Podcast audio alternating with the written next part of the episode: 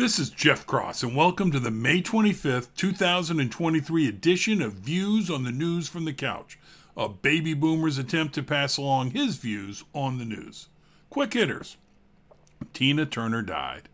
Everyone else is saying it, so I guess I should. She was simply the best. Black Lives Matter is running a significant deficit, and there are concerns they will have to declare bankruptcy. There are also claims of large salaries in the inner group and quite the real estate portfolio. Sounds similar to the way Joe Biden runs the government. Budweiser is having trouble selling its beer. On Twitter, there is a picture of Bud Light on sale for $15 with a rebate for $15.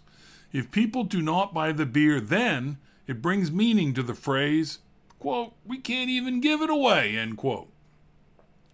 Sounds like the DeSantis presidential announcement on Twitter was a flop due to technical issues.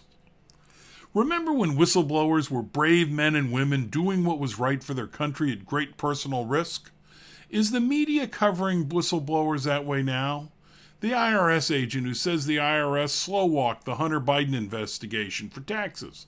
The FBI agent who says the FBI followed a January 6 pipe bomb subject via video through the subway to a car and know the license number, but have not followed up on it. The FBI agents who say the FBI is riddled with left wing favoritism. Are they good guys now? Iran tested a missile designed to reach 1,200 miles.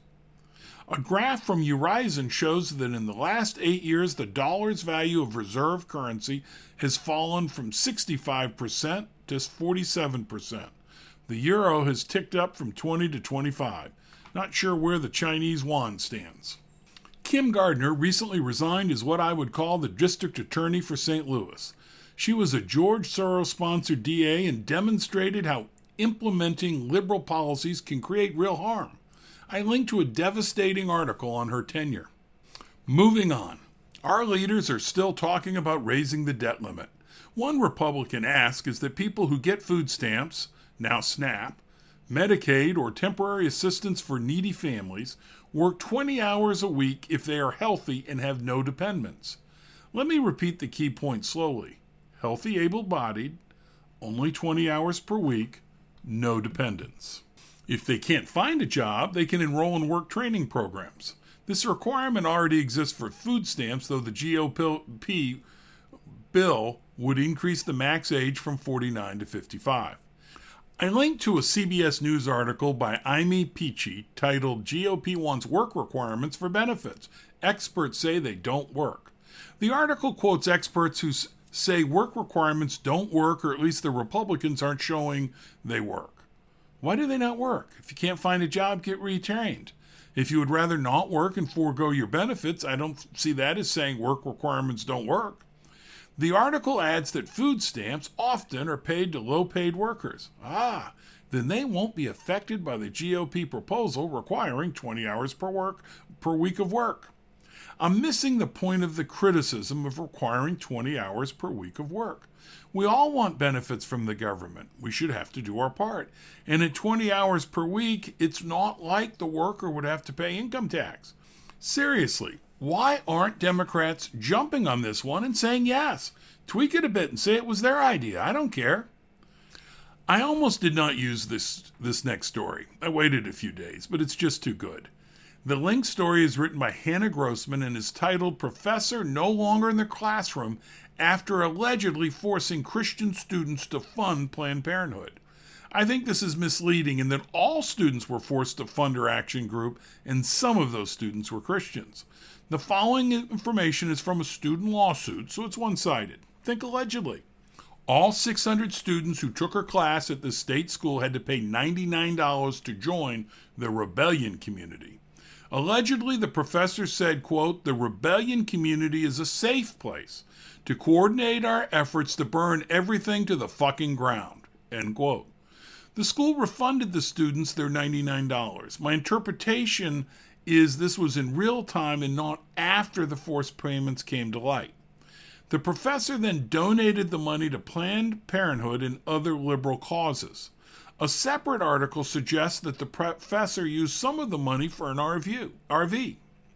What I don't get is how the professor got away with this crap before she was sued.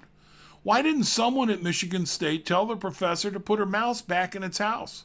Check out the show Friends if you did not get that last comment. I am a fan of thinking things through and being accurate. Evidently, Senate Majority Chuck Schumer is not. To make that point, let's look at a 9 to 0 Supreme Court ruling. Like many Supreme Court rulings, it was unanimous. We often don't hear about those.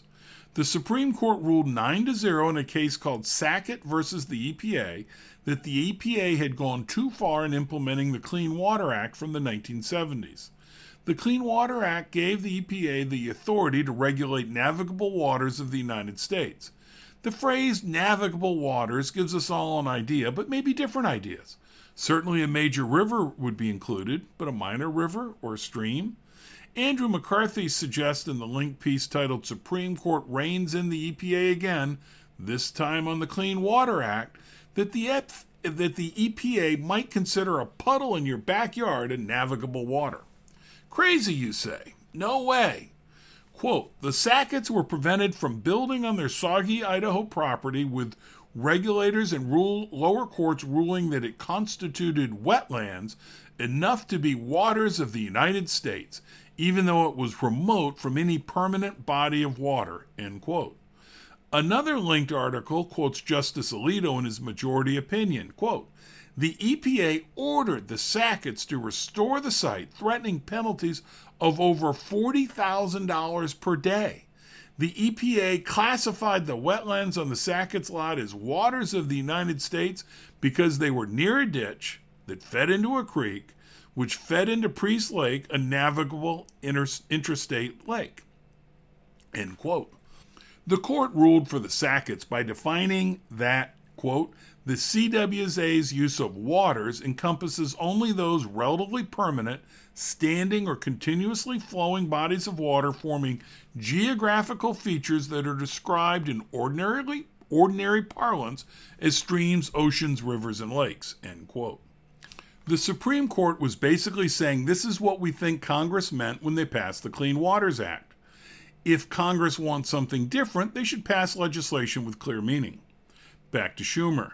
He tweeted, quote, This MAGA Supreme Court is continuing to erode our country's environmental laws. Make no mistake, this ruling will mean more polluted waters and more destruction of wetlands. End quote. The guy's a tool, not a good tool and he has to use his catchphrase MAGA, even though it was a 9 0 decision, and yell the sky is falling. I long for the days when the legislature legislated, passed clear bills, the administration faithfully executed them or asked for changes. The courts ruled when asked, but weren't as involved in our daily lives. Now, Congress passes long bills, few read, that are not clear and sometimes contradictory. The bureaucracy can Im- implement them the way they want, and then we have lawsuit after lawsuit.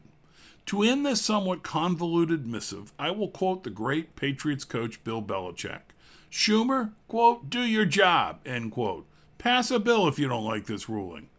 Thanks for listening to Views on the News from the Couch. If you like this podcast, please share with your friends. If you did not like it, please share with the rest of the folks you know.